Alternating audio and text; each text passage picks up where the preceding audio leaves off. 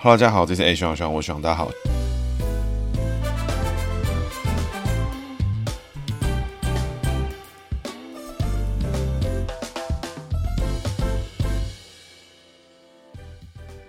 哈喽，大家好，这是 A 徐徐，我徐大家好，徐又回来啦。那今天呢，要讲的是辜宽敏哦。辜宽敏呢，其实他严格讲起来，他并没有直接参与到任何公职上的选举，他只有唯一一次参选呢，是在二零零八年的时候跟蔡英文竞选民进党党主席。那今天会讲他呢，是因为辜宽敏这一位台独大佬呢，在日前的二月二十七号已经过世，所以我觉得稍微借这个机会呢，跟大家分享一下他的故事。那延续上一集在二二八的那一集呢，那跟大家分享一下辜宽敏这个人呢，就是我们在那。其中提到的，因为二二八事件人生大转弯的一个人哈。那首先呢，我先跟大家分享，就是辜宽敏的故事，其实真的很难一言以蔽之，或是在短短的一集内说明啊。因为他的故事其实非常的复杂，从台湾啊到民间啊，到日本啊，到各国的这种串联啊，甚至在台独联盟的运作啊，后续回台湾之后的政治故事，其实都有很多是以他的角色是 under table 的情况。那所以其实很难阐述的完整这个人的形态，然后也难很难说清楚。所以这一集会更多是以心境啊，或是我我们这种晚辈的看法来看，说，哎，这样一个台独大佬是一个什么样的概念？那老样子，我们一样从姓名学开始解析。那辜宽敏呢？辜宽敏的辜字呢，就是这个中姓辜家的这个辜字，宽呢是这个宽恕的宽，那敏呢就是敏感的敏。那辜宽敏他是一九二六年出生啊，就民国十五年。那民国十五年呢，就是丙寅年出生啊，丙寅年就是属老虎的年次。它这个宽呢，就是拆成一个宝盖啊，加一个草头，底下一个撇角。那从人际位来看解读的话呢，它的宽字就是它的人际位，所以它的宽。字呢，有宝盖，有草头，又有撇角，所以以老虎这个形态来讲，我们资深听众这时候就立刻有反应，哇，他的姓名的喜忌里面用了很多老虎不能用的东西哦，比如说老虎不能用宝盖，什么叫宝盖呢？就是一个房子的屋顶，那什么老虎会在屋顶之下呢？就像动物园里面的老虎，老虎逢宝盖呢，走一个上克格局哦，向上的上，五行相生相克的格局，走一个优柔寡断啊，想得多啊，在意自己形象啊，偶像包袱，然后在人际上面的处置啊，希望可以做到圆满。的格局，那草头呢，一样走相同的格局哦，一样走上克。那为什么老虎碰到草原走上克呢？因为虎落平原被犬欺哦。那这个草头呢，就是平原嘛，所以虎落平原，今天一样走上克格局。辜宽敏呢，他的人机位逢两个上课哦，所以这个人偶像包袱重不重？一定超级重。而且呢，另外最特别就是他一定非常爱护自己的形象，而且他在外表上面啦，在外在上面，他一定要面子要做足啦，这种事情他要求的应该是蛮仔细、蛮讲究的哈。而且做事情呢，就是爱。惜羽毛啊，这种事情很常会发生，所以面子问题应该是他一个有点严重的一个状态。那宽字底下走撇角呢，就等于说老虎的脚一边歪歪的哈，就是比较慢，想比较多，一样走上克格局。所以他这个宽字呢，以老虎这种格局来讲的话，整个人就会全走上克格局哦，想得多，追求圆满，然后进阶型的版本是什么？偶像包袱，甚至呢，在另一半上面的选择哦，这是已经事后诸葛了。不过确实在另一半上面，他会觉得说，哎，这个真的是我最后的结果吗？这真的是我最适合的对象？他内心心呢会。充满这种疑虑跟想法，这是比较延伸的去解读啦，并不是每个人都会这样。但上课格局人在人际位呢，对他来讲，交这些朋友，真正知心的，真正了解他，顾宽敏跟这个人相处，哇，心灵得到满足，心灵觉得舒适，得到充电感觉的朋友很少。但是呢，四海之内又都是顾宽敏的朋友，为什么呢？因为他交朋友人面又要广，又要去做出一个那种偶像的这种形态，又要做出一个这种大家跟我当朋友，一定出来跟我就是我请你吃饭，闹什么问题这种感觉。所以顾宽敏这个人哈，人际上面会比较辛苦一点。真正知心哦，真正让他能够觉得心灵满足的人哦，其实没有那么多，所以辜宽敏的人际位呢是相对的是辛苦一些。那接下来是敏感的敏字哈，那这个敏字呢有很多部位，但是其实呢这个敏字在我们之前的节目就已经出现过几次，比如说我们嘉义市的市长黄敏惠的敏字，哎，这时候出现过，所以想听不同解析，碰到不同生肖的时候，欢迎呢回去收听看看敏字会带来什么样的格局。那这个敏字呢，我们快速的解读，那这个敏字呢，左边是每天的每，那右边呢是一个注音符号 ㄆ，但是右上角有凸出来一个图。案，那这个敏字呢，怎么猜呢？就把它猜成这个每天的每上面那个人，那那个人像是在劈腿、在跪咖的感觉，那个就是一个人字的意思。那右边那个坡呢，一样，上面有个人字劈腿的感觉，底下一个交叉角，所以这个敏字呢，解成两个人，中间含一个交叉角。那老虎逢人呢，是什么格局？就是一个比较凶、比较派的一个格局，走下克的感觉。所以辜宽敏这个人哦，人际位里面都是含上克，但是工作位呢，哎，都是走下克，但是呢，交交叉角有内含一个上克，所以辜宽敏这个人呢，本身是以上克。课下课为主的一个人哦。那从工作位来看的话呢，这个人非常坚持自己的理念啊，非常坚持自己的价值观。他只要认为这个是对的，他就会坚持到底，绝对呢就是硬着头皮往下做。但是呢，做的是人际交往的时候，他这时候又很 flexible，他又很愿意跟不同的人交往。这些事情哦，在后面很多故事确实哦有验证这个姓名学的解析。那最简单的一个故事呢，在哪里呢？在二零一四年的时候，曾经有个前任的国台办副主任孙亚夫哈，那拜会辜宽敏。那辜宽敏呢，台独基本上是跟国台办的人绝对是相处不来，但是呢，他还是愿意跟他谈。顾宽敏是一个老烟枪了，所以他抽烟的时候找不到烟，那这孙亚夫呢也把烟给他抽，所以两个人呢，因为抽烟这个事情呢，也可以互相的互动，所以人际上面呢，哎，这个人互相呢抽烟抽来抽去，然后最后呢还送对方一些烟，那还送打火机什么的，所以交朋友的时候哇，面子要做足。但是呢，这两个人有没有谈出结果？肯定没有嘛，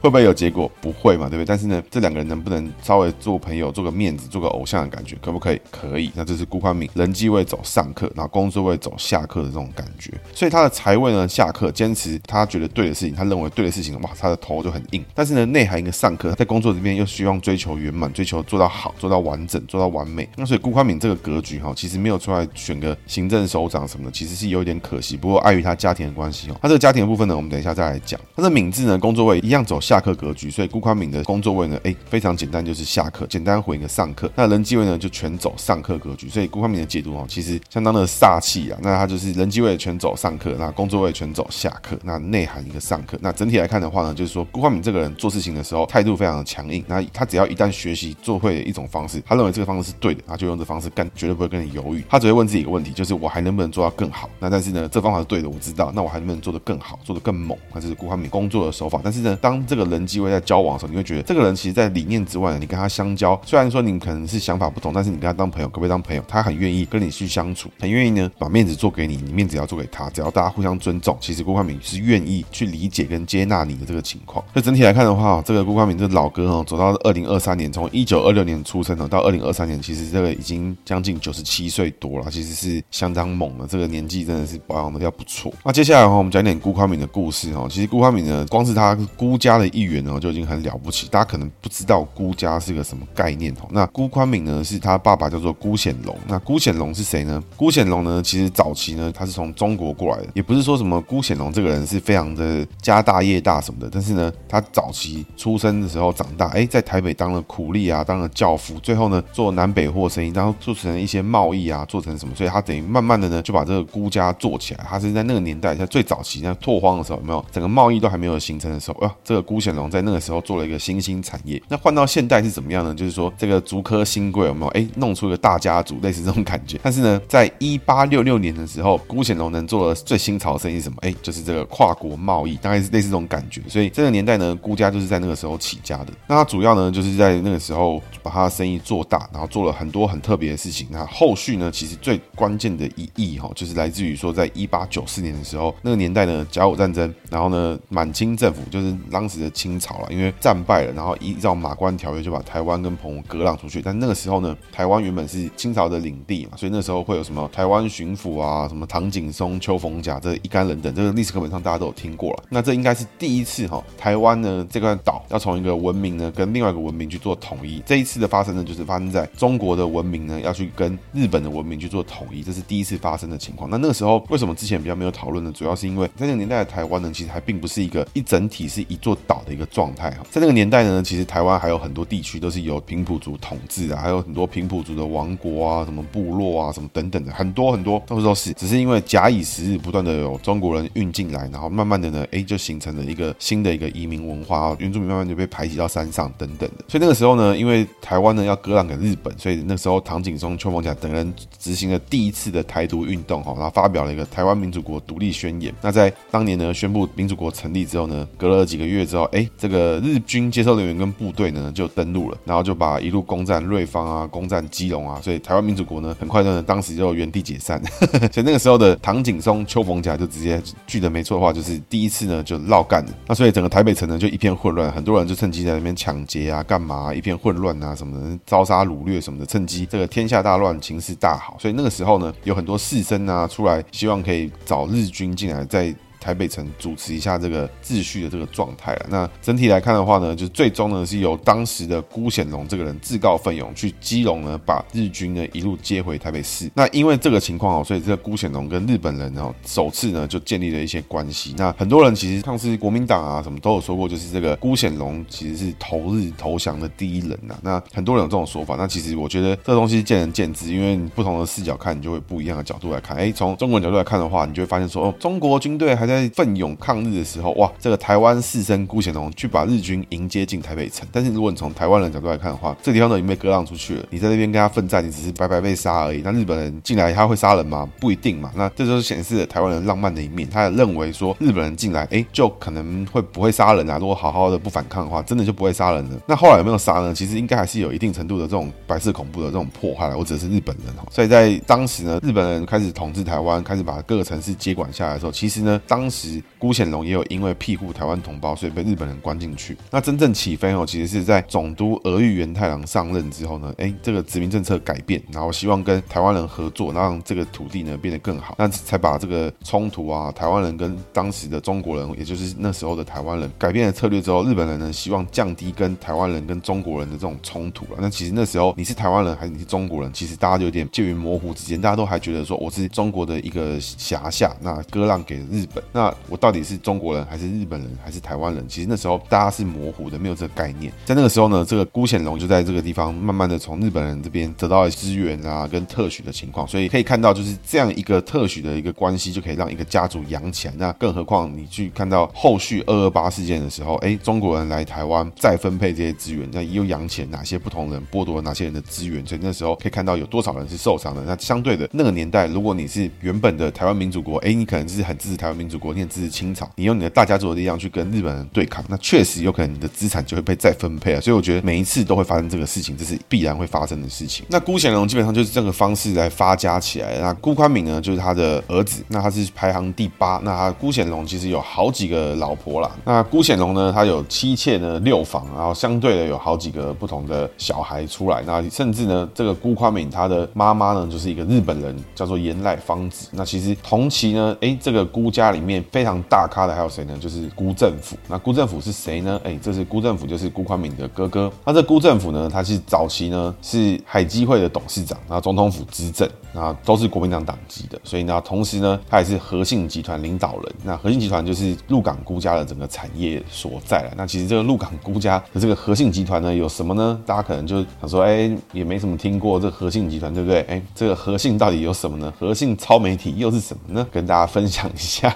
那和信哈，简单讲哈，大家知道的这个中国信托、中信集团啊，就早期就是来自于和信集团。那后来呢，已经独立分出去，由其中一支顾家的家族去做负责。那像台湾水泥啦，也是和信集团的主要的业务之一。那像是中国人寿的保险啦、中珠迪和啦、的国桥石化啦、凯基证券啦、啊华信航空啦、未来电视网啦、啊和信超媒体啦，什么这些东西呢，都属于我们这个和信集团。那和信集团里面还有分成，就是中信金控，那是后来后续呢是由辜濂松家族。那这些东西呢，在维基百科上面全部都有，可以大家可以上去看。那今天故事呢，回到辜宽敏身上，辜宽敏呢，其实就是辜显荣排行比较小的儿子，那他排行呢是第八。那这辜宽敏呢，早期呢就是念了台大政治系啊，也会是争边时事啊。那个年代你去想，如果你是一个台湾人，你是一个算是怎么讲，已经家里很有钱了，那去游山玩水，去有很多政治上的思辨，我觉得都是有机会。尤其呢，这个辜宽敏还是就读于台大的政治系，但是他没有毕业。为什么没有毕业呢？因为他大三的时，之后他觉得有趣好玩，他就跟他六哥辜为甫借钱去香港玩。那也有一说他是跟这个辜振甫借钱，这总之他就是跟其中的哥哥借钱去香港玩。玩到一半呢，发生什么事情？发生二二八事件，就是我们前一集提到的这个彭孟缉的这个二二八事件。那高雄屠夫带高雄大杀特杀，这时候辜宽敏呢还在香港玩。哎，玩一玩之后发现说，他六哥呢就跟他说，哎，宪兵来家里找你，你在干嘛？发生什么事情？六哥呢就跟他说，哎，要不要你先留在香港，等过了风头再说。那后来呢，就因为辜宽敏跟党外运动人士有很大的连结，那他也流亡到日本，所以后来就被中华民国政府通缉。那这时候呢，故事呢就来到一个我们其实大家熟知已知的一个故事哦，就是说，其实大家就知道一直有很多台独的这种台美人也好啦，外国人就台湾人当初流亡出去，然后黑名单事件啊，那发生的就是在辜宽敏身上。只是呢，辜宽敏呢全部都走的是哪里？他走的是日本线，那不像像蔡同荣啦、郭背红啦走的是美国线。所以这也是为什么辜宽敏的身份跟他的地位其实一直以来这个只要是本土派的，都会给辜宽敏一个面子，或给辜宽敏一个位置。原因就是因为这个辜宽敏在日本的关系哦，然后他跟日本的政治圈的关系跟李登辉其实不相上下，其实有不同的 connection 在。那只要是在任何国民外交或是需要这种各处的这种交流的时候，其实都很需要这样的人。他真的跟那个地方的人有认识、有交朋友啊，这才是一个重要的事情。那这辜宽敏呢，就在日本呢成立了台独联盟。那台独联盟呢，跟大家介绍一下，大家都会以为说，哎，台独联盟就是一个大家都很熟的团体嘛。其实呢，并不是。为什么呢？其实台独联盟是在一九七零年的时候才正式成立哈。为什么会这样呢？因为一九四七年的时候，不是二八就发生了。为什么时隔了将近二十多年哈，才成立这个台独联盟呢？为什么会这样？那其实原因很简单，那就是因为在当时呢，其实你去想，就没有网络啊，没有电话，不会有人在日本成立了台独联盟，那不会有人在美国成立台独联盟，然后这些人就会互相指导，因为这些人成立之后呢，有没有可能去登报跟大家说，哎哎，你看看，哎，我成立一个台独联盟，那这不是去呼吁国民党派特务去杀人嘛，对不对？那那个年代呢，又是什么江南案啊，什么那些有的没的，这种国民党派人去国外杀人的事情哦，大杀特杀，很常见的事。所以在在那个年代呢，一九六零年就由辜宽敏在日本成立，那他原先呢叫做台湾青年社。辜宽敏呢，像还有金美玲啊，什么这些知名的台独的日系的这种角色呢，大佬就在那时候发生。他这些人其实，在二二八事件之后，就慢慢的流亡海外，因为他那时候都在台湾的时事有争辩过啊，然后甚至也不敢回来。那在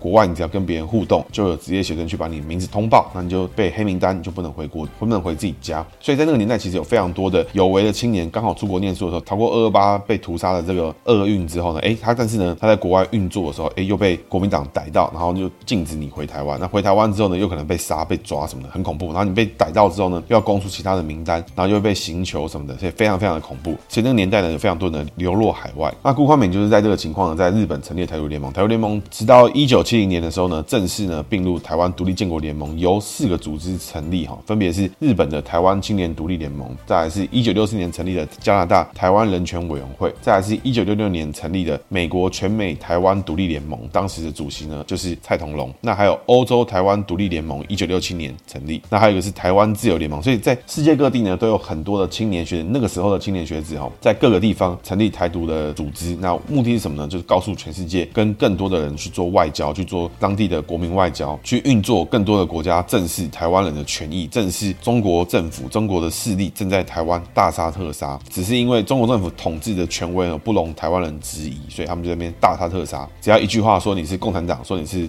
叛乱，甚至是颠覆国家，那就把你杀了，家产呢充公。所以那年代呢，也有很多人是用这种方式在发家的哦。那台独联盟的故事有很多啦，甚至他们内部呢也有很多争议。比如说，有一些人是以寄炸弹呢，在我们之前节目有提过，就是当时的王庆南用邮件炸弹去炸谢东闵的故事，在彭明敏那集有提到过。那另外呢，还有发生过就是刺蒋案等等，那就是以暴力抗争的方式去换取全世界的注意。那甚至呢，这个刺蒋案呢，也造成了后续蒋经国呢更大的使用台籍的青年就催台青的计划。那这些路线呢，其实，在台独组织里面呢，就是跟大家报告一下，当年的全球台独组织跟现在的台独组织，跟现在的台湾的本土派一不一样啊？跟各位讲，就调性跟人是一定不一样，但是风格呢是一样的。为什么呢？因为凡事呢出事情就是先检讨自己，凡事呢哎出了问题就先检讨自己是不是做的太过火啊？出了这种暴力抗争，那我们这样是不对的，那我们就先自己先互打一波。这种事情啊，基本上是有完没完了。那这个事情呢，只要现在呢，哎，民进党出来，只要有人觉得你是民进党不够圣人，你不够好，就会先出来打自己人。没有人看到你对手是国民党，没有人看到你对手是民众党，从来不会有人这样看。但是呢，你代表本土派出来，你你不够圣人，你不够完美啊，有污点了，被对方指出了，哇，你就是不对，你就是不行。那这是这个台独组织呢，从数十年如一日啊，一直以来都是这个格局。我不知道为什么他们在想这个很奇怪的概念呢、啊？那辜宽敏的故事呢，来到这边呢，就是他在这个台独联盟成立之后呢，其实他有在这个蒋经国的邀请之下呢，哎，秘密的回台湾。那那个时候呢，因为他被登报呢，发现说，哎，其实这个辜宽敏呢要从国外投降回来了。那结果呢，辜宽敏个人的说法是说，蒋经国邀请他，希望他可以回台湾共商国事，绝对不是投降。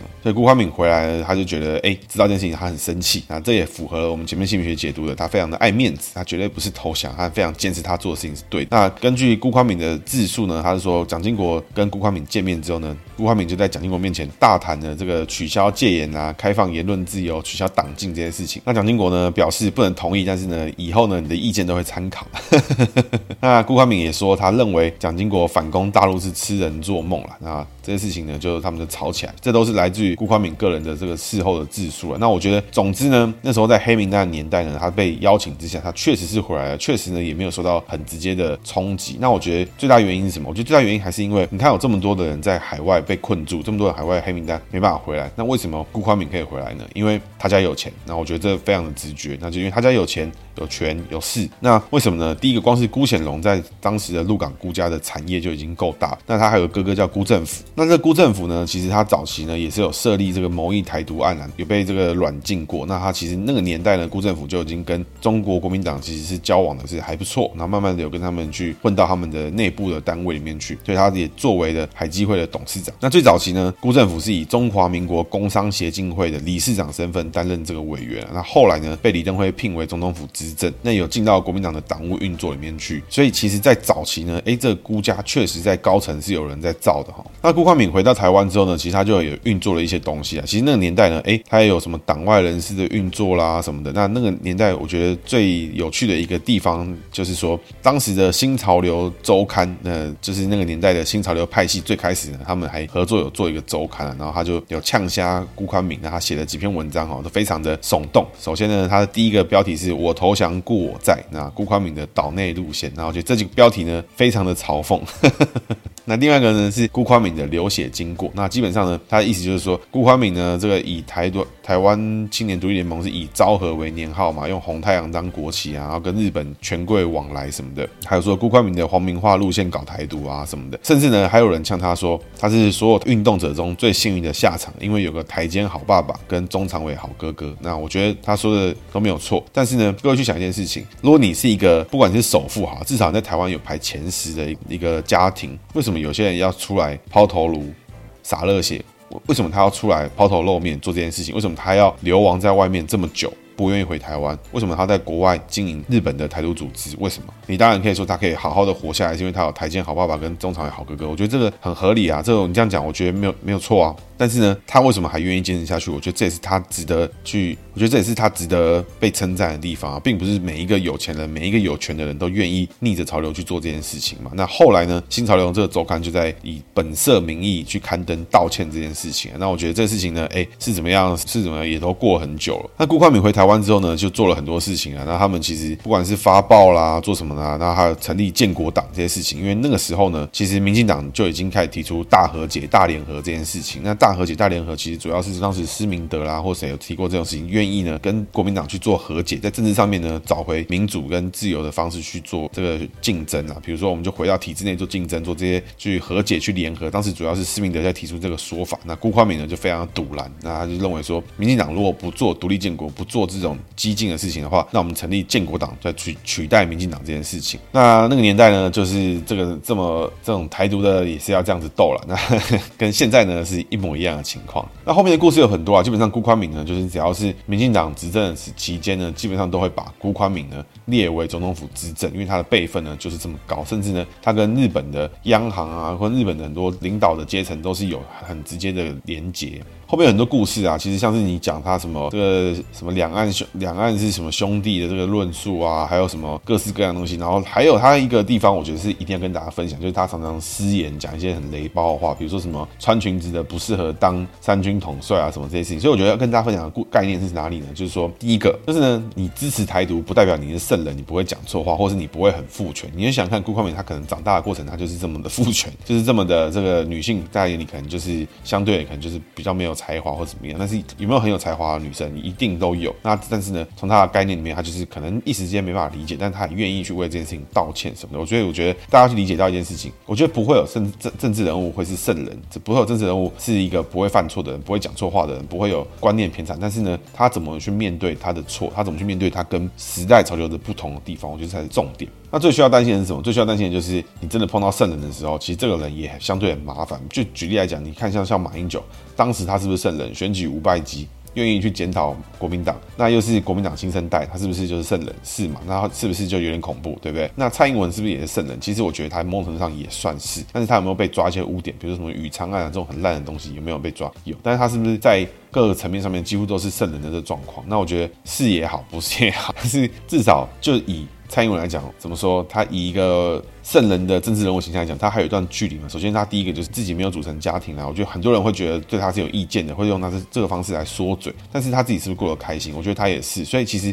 到了现在，支持者对于政治人物的接受程度是越来越高。但是呢，当一个人失言或是一个人的概念其实有点偏差的时候，其实他还是有很多好处，就是他还是有很多优点值得去看。比如说，他愿意坚持去做台独，愿意去坚持去一些理念。但是呢，他有可能说话有些地方是不太对的，这样就代表他的台独是错的吗？我觉得这也不对嘛，对不对？所以台独是支持台独，支持一些论述，我觉得都是好的。但是呢，是不是要因为有一些人有一些污点，从此否定跟他相关所有的论述？那我觉得这就多了嘛，对不对？你看到国民党有没有很多犯罪？有没有很多什么黑道？有没有很多污点？有没有？那他们为什么这么积极想要打国民党？是这样，因为国民这么积极想要打民进党的政治人物，也是有这些污点存在。为什么？因为只有民进党的支持者才会有这种洁癖，才会有这种圣人形态的这种想法。蒋中正呢，甚至这个有嫖妓嫖到有梅毒啦，身上有一些什么奇怪的印记什么的。哎，这个有人说话吗？没有嘛。蒋中正为什么是光头？哎，大家可以 Google 查一下嘛。那所以我觉得哈，政治人物里面来看的话，不管是谁，说真的说白了哈，我觉得像韩国也说什么有小三什么的，曾经有这种传言，我都不觉得这是什么事情。但是他讲的内容有没有料？他执行能力够不够好？我觉得这才是需要被看到的点，而不是说哇，这个人是圣人，哇，这个人符合美满家庭的定义，这个人符合什么什么有的没的事情。那我觉得这事情都不是一个去衡量政治人物是不是值得信任，政治人物是不是够好的地方。这只是一个他的模式跟他营造出来的人物设定。那这些事情呢，到现在的这个时代来说，都已经有可能被营造出来，有可能是假的。那讲到这边哈，其实大家最好奇的几个点呢，就是说为什么很多人去提到这些台独运动、这些台独大佬、台独运动、台独大佬的时候，哎，就觉得说这些人好像有点跟我们有点距离。因为其实呢，包含在台独运动的运作里面呢，光是台独这件事情，在整个台独体系里面，本土派体系里面就有非常多的版本。比如说你要去怎么读，你是这个华独，你是台独，你是国家正常化，你是修宪，你是制宪，还是订立新宪法，还是新国号等等，有太多的说法。那我觉得一般听众哦，如果你不是一个对于政治太敏感的人哈，我觉得简单跟大家举个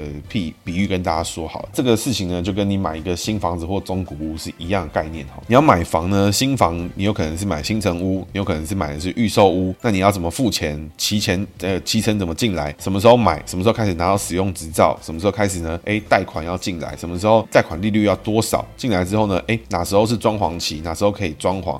装潢的时候你要申请什么执照？申请什么？这个跟管委会沟通，要跟你的邻居沟通等等这些事情呢？基本上你一个人住的房子，你就要已经考虑到这么多事情，你还要考虑到管委会啦，考虑到这些事情。所以对比到国家身上来讲的话，一个国家要曾经修改它的国号、国旗、它的宪法的时候，你要多少人支持？你要多少人去认同？刚提到的房子里面，你一次就是一家人住嘛，可能两到 maybe 四五个就已经蛮多了嘛，对不对？或是更多透天的大房子。这里面呢，又有涉及到很多可能性。那你去考量一下，今天呢是一个国家要成立一个新的宪法跟新的格局，两千三百万人住在里面的一个东西，那他要怎么去讨论装潢要什么，管委会要怎么样，怎么跟周边的国家做互动？所以这个时候呢，就很多很多的问题要被讨论。那更不要说今天我们是在中华民国的基础上往下走这条路，就是变成像什么是中古屋整修，你要考虑到建材啊，要考虑到前面的架构里面，哎，哪些是可以沿用，哪些是要必须要这个拆掉的。哪些要继续维持的，哪些是可以发挥的？已经有些人住得很舒服了，他不愿意走了。那但是呢，你新房子又要换到很多东西，诶，装潢又改了，然后格局又改了，他也会不舒服。那要怎么跟他沟通？那这里面呢，你家里面有四个人，可能就要讨论很久了。那今天呢，有两千三百多人住在一起，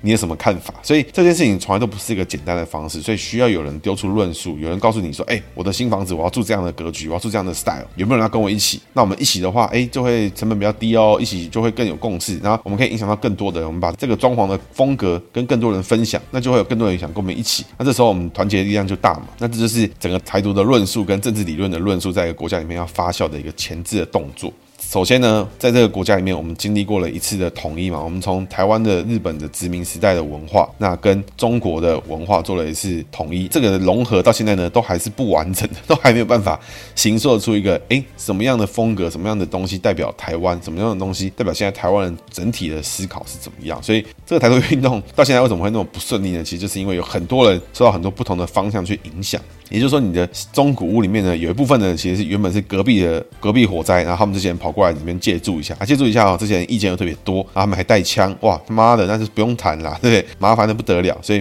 各位从这个角度来想的话，从这种房子啊、管委会啊，这个。室内装修啦，什么水啊，然后你还在一个中古里面，你要这拆掉重建。那有些人已经住在那边住很久了，那你还要跟他谈，那你要怎么谈？谁来谈才能够说服所有人？有没有这样的人存在？所以哈，什么都不做哈，只在那边放炮，永远是最简单的；跳下来做，永远是最难的、最麻烦的，然后又会被打得满头包，怎么做都不对。那今天哈，在节目前面就讲提到说哈，要讲的是这群海外台独的这种想法。各位去想一件事情哈，你如果是在二三十岁的时候，你出国念书，哇，一不注意收到电话、简报、看报纸，你已经不能再回你家了。你的爸妈、你的兄弟姐妹，搞不好已经有人抓去杀了。你只能在国外定居，很积极的去运作，希望呢可以把更多的资源带回台湾，让自己的家人、自己的亲戚。可以有更好的生活，然后不要再让中国政治、中国的政党、中国的政治进来影响到你自己的生活。希望让你的家可以更和平，更是一个家的感觉。但是呢，你没有想到的事情是在二二八发生之后，你以为半年、一年以后你就有机会回台湾了，但是从此你就要在这个地方一路老死。那我觉得这个事情是没有人想过。那像辜宽敏一样有这个机会，有他大哥也好，有他家的资源也好，还能回家还能运作的人，其实非常的少。更多的人呢，其实就在海外自己努力的去做这件事情。那你站在他角度来讲的话，其实这是一个很孤独的事情。你应该找到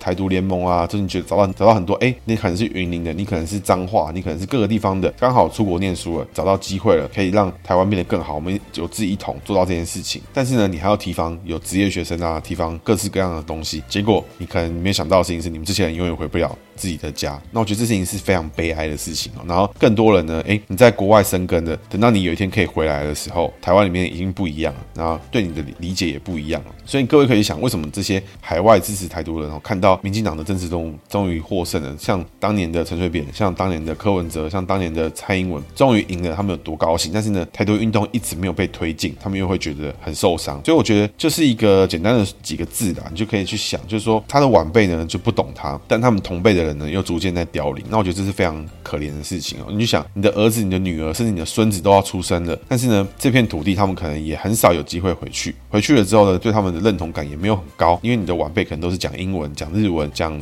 德文，各式各样的语言，因为你们已经在那个地方生根了。但是你的晚辈永远不懂为什么你愿意把很多很多的资源跟时间去投诉在一个希望这个国家可以正常化、希望这个国家可以独立的一个运动上。那我觉得晚辈的不理解，然后你同辈的人又一直死，这种事情就是一个很难过的一个感觉啦。那现在可能很难理解，因为你生下来就就是顺顺利利，台湾就是逐渐的诶民族化啦，政治正常化。但你去想，这些人在二十几岁的时候，他家发生了一件事情，政府呢大开杀戒，你很多同学，你很多朋友，甚至你的家人就这样被杀了。那你从此也不能再回台湾，你也不能讨论这件事情。在当下，你没有想过说你的晚辈从此呢就要在国外生根，那这个事情就是很恐怖。那更恐怖的事情是什么呢？是在台湾当地的人呢还不理解在海外做台独的这些人的想法，甚至呢有像柯文哲这样。这样的人说啊，做台独的人哦，都移民到国外了哈。那我觉得讲这个话呢，就是更北然，就是更不负责任。为什么？他们从来不是自愿想过去的。如果一个国家正常的话，没有中国人二二八杀人杀成这样，后续的所有的这种绥靖啊、倾向的政策的话，有人真的愿意在国外生根吗？我知道每一个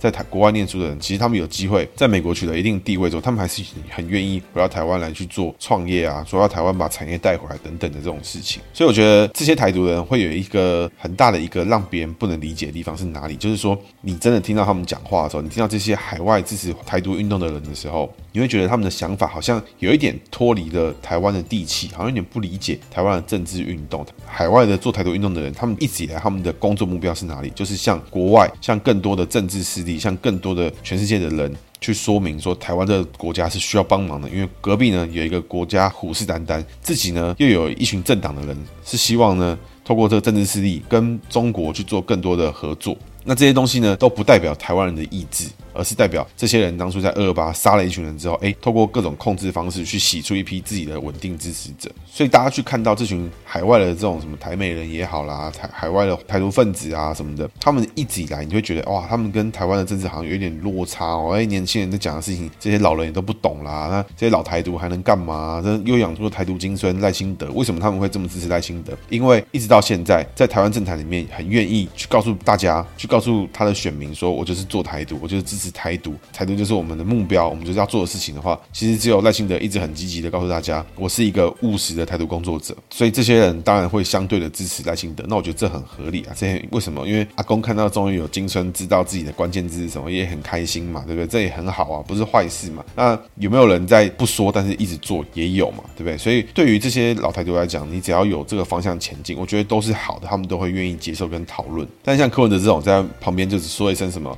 啊，做台独的都移民，那我觉得这事情啊，就是低级、恶心哈啊，非常的没品。啊，没水准。同时呢，就是占着自己的媒体声量，然后不愿意呢让更多人去理解到当初发生了什么事情，只只用的方式呢跟敌对的支持者对话，然后试图呢拉高自己的支持度。那我觉得这是一个相当低级的操作了。所以我觉得今天哦，这些海外台独分子跟台湾政坛哦，这个越走越远，甚至甚至有人觉得民进党路线他们不满意，蔡英文路线他们不满意什么的，我觉得都会发生。我相信都会发生。甚至呢，对于彼此，对于本土派支持台湾理念的人，我觉得大家的定义呢。又开始有分歧，我觉得这是通病啊！一直以来台湾人就是这个样子，我不知道在干嘛。那我看看，其实像我自己的角色就觉得，只要任何支持台湾的、对台湾好的，我觉得都是好的。那当然有机会的话，把这个中华民国拿掉，我觉得也挺好的。那但是现在我是不是不能接受？我确实不会到不能接受，但是我是可以忍受，我是可以忍受中华民国这四个字。那是不是以后都要用这四个字？我就可以讨论。但是我现在是可以忍受。那政治一直以来都是这种妥协啊！你要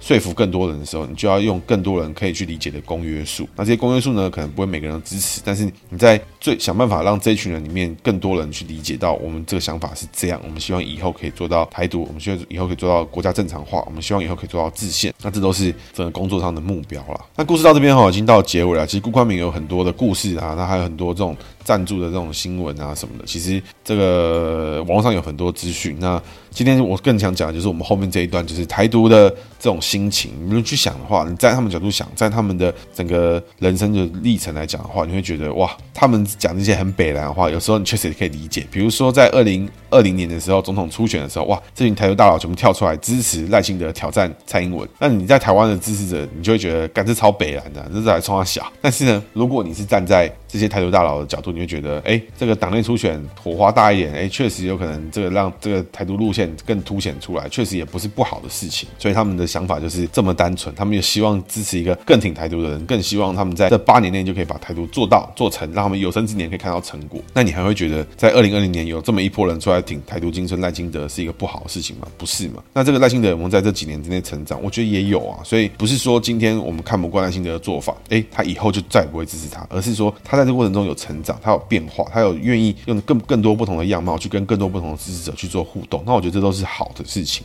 那今天哈、哦，这个悲伤的故事跟这个时代的悲哀啦，那我觉得镜美学小教室呢一样就是取消了，这 希望大家谅解。那最后呢，就是跟大家分享，就是时代呢有很多的这个考量啊，有很多难过的事情。那当然也有时代的力量，比如时代力量现在也变成时代悲哀了。